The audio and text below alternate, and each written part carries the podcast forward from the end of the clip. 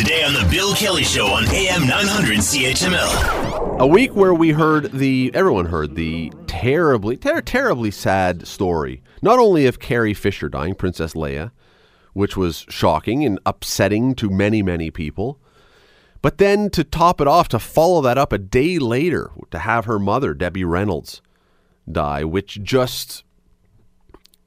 Again, shocking seems like the appropriate word, not just because Debbie Reynolds was famous, but because of the connection. The daughter dies, and a day later, mom dies. And her son, Carrie Fisher's brother, said that his mom had died of a broken heart, which is, in its own way, lovely and poetic and dramatically tragic, of course. But, of course, it's a cliche, right?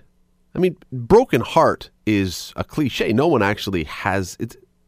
It seems like it anyway, right? Well, then you start hearing about Neldon and Helen Potter. They were an Idaho couple who were married for 73 years, but this year they died less than 12 hours apart of natural causes in December. Or you hear about Dolores and Trent Winstead, who were in Nashville, married 63 years. And this year, less than 12 hours after he died, she died. Or Kenneth and Helen Fumalee, who were 70 years married in Ohio and died 15 hours apart. Or Don and Margaret Livingood, who were married 59 years. And in August, down in North Carolina, she passed away, and he followed 9 hours later. Or Clifford and Marjorie Hartland. He was 101. She was 97. They died hours apart on their 76th wedding anniversary. You start hearing these and more and more and more. There was even one not long ago locally. Ramson and Lila Manick of Stony Creek died within hours of each other after 54 years of marriage. And again, you hear more and more of these stories and you say, well, wait a second. I assumed that a broken heart was a cliche. Dying of a broken heart was a cliche, but you start to wonder, maybe there's actually something to this. Maybe there is some physiological, real thing that happens in some people from sadness, from emotion, from trauma, whatever it is. Well, to help us figure this out and decide whether or not these are all coincidences or if there's something real here, Theo Selles, a registered family therapist, president of Integrity Works, who joins us now. Theo, thanks for doing this. No, you're welcome. How are you? I'm great, thanks. So let's get right to that. Are these, I listed a bunch of them here, and we heard about Carrie Fisher and her mom. Are these all just weird coincidences, or is there actually maybe some truth to the saying that there is possible to die of a broken heart? Yeah, I imagine that some of them are coincidences. We tend to hear these stories, and we like these stories because they are very romantic and they kind of bring meaning to our lives, and it's a kind of a tidy way of wrapping up existence. We like them. There's some coincidences. There's also, I think, there's like a loss of a will to live, where when your partner dies or your child dies or someone that's really dear to you dies, you might give up your willingness to take care of yourself, so maybe you're not directly dying of a broken heart, but you're dying of the impact of not taking care of yourself, or maybe your partner was the person who was the one that was responsible more for your care, or maybe you gave up your health trying to nurse that person, and so you sort of in a weakened state. But it turns out there is something actually called broken heart syndrome, where there's actually studies that show that your heart does go through changes, like that there's certain chemicals that are related to the fight or flight syndrome that actually changed the shape and the ability of the heart to function during this very acute time. And so technically, I suppose you're not dying of a broken heart, but you're dying of an altered heart, a heart that is not functioning as well as it could have been, and especially if your heart was maybe not so strong in the first place, may not be able to handle that additional stress. So I guess technically you could say there's this truth to broken hearts, dying of a broken heart. Well, and I read this morning that there were... And again, it's one of those things that it's really hard to make a scientific, solid connection. You believe that there is something here because of the timing or whatever, but something like 6,000 cases a year in the States. I don't have numbers for Canada. And interestingly, most of these, it seems, happen in women, which is why it's also called the widowhood effect, But nonetheless, I look at this and you talk about the fact that it affects people. Is this a sorrow? An outcome of sorrow purely, or is it a stress-related thing that happens? Yeah, well, how do you separate the two? I suppose. Right, because if you, on some practical level, on some very fundamental, not very romantic level, we're all kind of a bag of chemicals. And so, you know, when we have fluctuations in chemicals, that sort of results in our experience of sorrow. So you can't really separate what's a physical versus a psychological / emotional experience. So, you know, there's no doubt that when we open our hearts, here we go, using this poetic language, to another person, we really love them. They become a part of who we are. It's not just another person. They become part of our identity in a way. We're a parent, and so if we lose a child, we're how do we go about living our lives being a parent without that child? If we're a partner and we lose that partner either through death or even through divorce or breaking up the relationship, I think oftentimes that's not thought of as in the same lines. You know, it's not just a loss through death, but you can lose someone and they're still alive, but you can't connect with them anymore the way you used to. That's a big part of who you are as a person, and people literally feel bereft of that experience. How do they go about going on feeling the same way, having the same will to live, still feeling good about themselves, still wanting to be able to take enjoyment out of their lives when that aspect of who they are, they can't live that as fully as they used to be able to because that person no longer is there. And of course, it's incredibly stressful. And you mentioned a couple minutes ago that the ideas of, you know, if you have a partner die or a child die, you lose the will to live, or if someone has been your caregiver.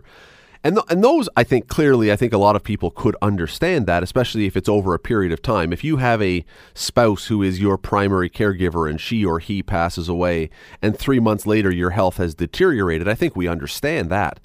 Mm-hmm. This is more the idea of within hours or within a day or two that the level of stress, the level of sorrow, the level of grief has actually changed something physiologically in your body, yeah. Which, again, just seems very poetic in a sad way, but almost hard to believe that it could happen that quickly.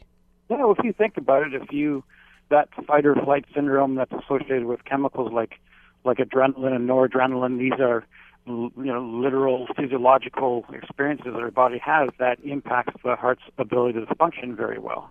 And so quite literally, you could say that person, that thing that we call that sort of like a broken heart syndrome literally is not just a psychological one, but a physiological one. You know, when we have like a sudden scare, someone jumps up behind you and scares and you kind of have that rush, right? That puts a certain amount of pressure on your heart. So all that surge, your heart starts, the blood rate starts raising, your heart's pumping a lot faster.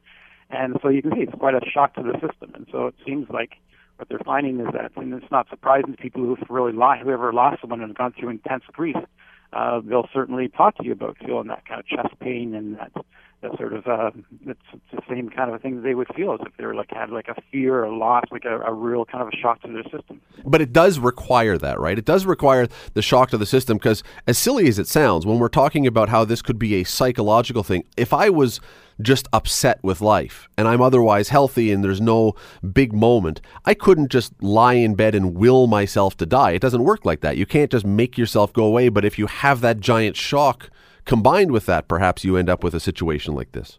Maybe, but you know, if you think about people with mental health issues, depression, they are more likely to die as well because, and again, that's linked to this experience. There's a stress, you know, chemical referred to as cortisol. I think that's the one that usually just associated with a kind of a stress experience in the body. And if you are thinking negatively a long period of time, you're really feeling anxious or sad a long period of time, it's not necessarily the sudden shock. It's the ongoing wear and tear of that on your body as well that can be damaging to you and weakens you physically. People have a hard time understanding this because I think we're sort of used to trying to separate the physical from the emotional, from the psychological, you know, like we sort of see them as distinctly different things, but, you know, we're all that all at once. We're not just a physical, you know, you can't separate the physical from the psychological. Yeah, you just can't, you're right, we just can't touch the psychological. If you have a spleen that's not working or something else, we can touch that. We can operate on that and fix it. It's much harder to operate on the psychological. Yeah, and it's harder in that makes it harder for us to deal with that personally, or when someone that we love is going through a difficult time when they're grieving. You know, it's we can't just kind of send them to the doctor or give them a pill. Now we're faced with this loss that they're going through, this grief that we're going through. We're trying to find ways of supporting them, but there's no, how do we go about touching that? How do we go about doing something about that? How do we go about helping them? It makes it more complicated. So if this is true, if the possibility of dying of a broken heart is true, does that mean, would you suggest then, that every person who loses a spouse, loses a loved one, loses a child, is every single person then in that scenario susceptible to this happening? Well, I think that we're all susceptible to grief and loss. The more we, you know, again, thinking about it in poetic terms, again, the more we open our hearts to someone, the more we, you know, allow ourselves to feel deeply and connected to another person. And I'm going to say this as well as about pets too. Something people don't talk a lot about is that people are really connected to their animals too. So the more connected you feel to another person or another being, the more you're going to feel that loss, that impact on yourself. So, you know, it's kind of a tried and true thing. The more, you know, you open your heart to love, you open your heart to all those beautiful, wonderful things that are associated with love. But it takes courage to love really well, because the more you love really well, the more you open yourself to intense pain. And again, because pain, of course, is stressful, that means you're more likely to have, you know, just a sort of negative effect. I don't think it's a common thing. I don't think you have to worry about, well, if I lose someone, I'm going to die the next day. But you are statistically more likely to die within a certain period of time after the loss of someone that you're grieving intensely, for a number of reasons, not just about the heart again, but also because you're less likely to take care of yourself. You've, again, that loss, that will to find meaning and make sure that you're taking care of yourself properly, eating properly. Maybe you can't sleep anymore, and we all know that sleep is important to our health. So there's a number of factors that you might be experiencing that may make it statistically more likely for you to die after the loss of a loved one. So if I, let's say, and of course, this could be anybody, but I think probably most of us, most of the stories that we hear about this, the Carrie Fisher, Debbie Reynolds one is a little unique because it's not spouses who had been together for a long time. It's mother and child, of course. It's you know, very significant. But let's say you had two reasonably elderly parents and one passed away. What would you do to try and understand whether the surviving spouse was at risk of this? Yeah, and I think what I would do is just focus on doing what I ordinarily would do. Regardless, I wouldn't be thinking, well, I'm going to be there for them just in case they die. I'm going to be there for them because they need to have my comfort and my company, so that they can feel like they're supported and someone is,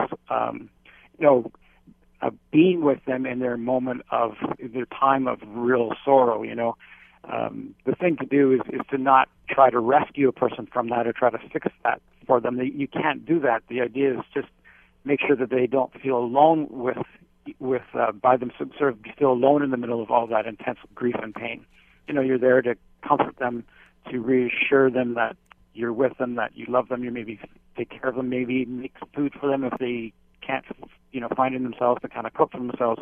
So you're there to support them. You're not there to kind of try to, you know, save their lives. You're not going to say, well, for 3 months, it sounds, statistically speaking, for 3 months, that's the, you know, most people die within 3 months, and so let's get them through these 3 months, and then, you know, the danger risk is kind of less, and I can kind of back off. You just do what you ordinarily do. It's like, you know, you're there for a person, you love that person, you want to make sure they don't feel alone in the middle of their pain. I'm guessing this is going to sound like a weird question, but I'm going to ask it anyway. I love those. No, but most of the time when you read these stories, again, of these people who have been married for 60 years, 70 years, 75 years, whatever it is, these incredible stories where they've been together forever and then they pass away within hours of each other, almost inevitably, the moral of the story that the surviving family members give is this is a good thing. That they are together now, they don't have to suffer, that it's really, you know, it's sad that the first one went, but if one's going to go, it's kind of better that they both went. Is that a self-defense mechanism, or is there anything actually to that? Well, you know, maybe it's better for the person who ordinarily would have had to live for the next year, 2 years, 5 years, 10 years with this intense grief, who can make that call, what's best for another person. Is it best for that person to survive or not survive? That's impossible for us to do. I think it certainly is a comforting thing for us to say for ourselves, and that's one of the things that we're kind of faced with at times like this, is that they're gone. There's nothing we can say to them or for them. We're left with the pain, and so how do we go about being able to move on ourselves? How do we go about living with our pain? And so it's helpful to us to have this kind of a story that you know, they're together now, and that's a beautiful thing. So you kind of imagine that they're continuing to live on, but they found each other and they're no longer alone. Of course, that's very comforting. It's a useful, helpful thing for us to believe that's the case. And who knows? Maybe that's true. Maybe it's not true. No one can know that for sure, but people certainly believe these things, and I think that there's comfort in them, in that for them. Well, I guess it stops the perpetuation of the grief. Because if you've already had one person pass away and now a second person, somewhere along the way, you want to actually find some kind of end to that or some kind of silver lining or something. And that allows the surviving people to believe that somehow this is a good thing, and it probably makes it easier to mourn. Yeah, but it's really important for you to not say that to somebody else. It's the kind of thing that might be really helpful to say to yourself, because if that's what you believe and that's what gets you through, then that's great. That's really important. But the last thing I think you want to be doing when you encounter someone else in their grief, so let's suppose you are a friend of someone who's just lost both their parents very shortly, one after the other. It's not very helpful at all to say, well, you know, they at least they're together now, they're in a better place, and they're not suffering. You know, it's just, it shows you how much they loved each other. That's really now you focusing on what you think you need to do in order for you not to feel so helpless in the face of someone else's grief. That's not a good thing to say to someone else. That may not be something that they believe. That may be you kind of coming across like you're trying to cheer them up, and that's disrespectful and kind of hurtful. They're in the middle of pain. The last thing they need for you is to try to fix that for you. Death isn't fixable. Grief isn't fixable. It's something that you end up needing to live with and have other people be there with you so that you don't have to live with it by yourself.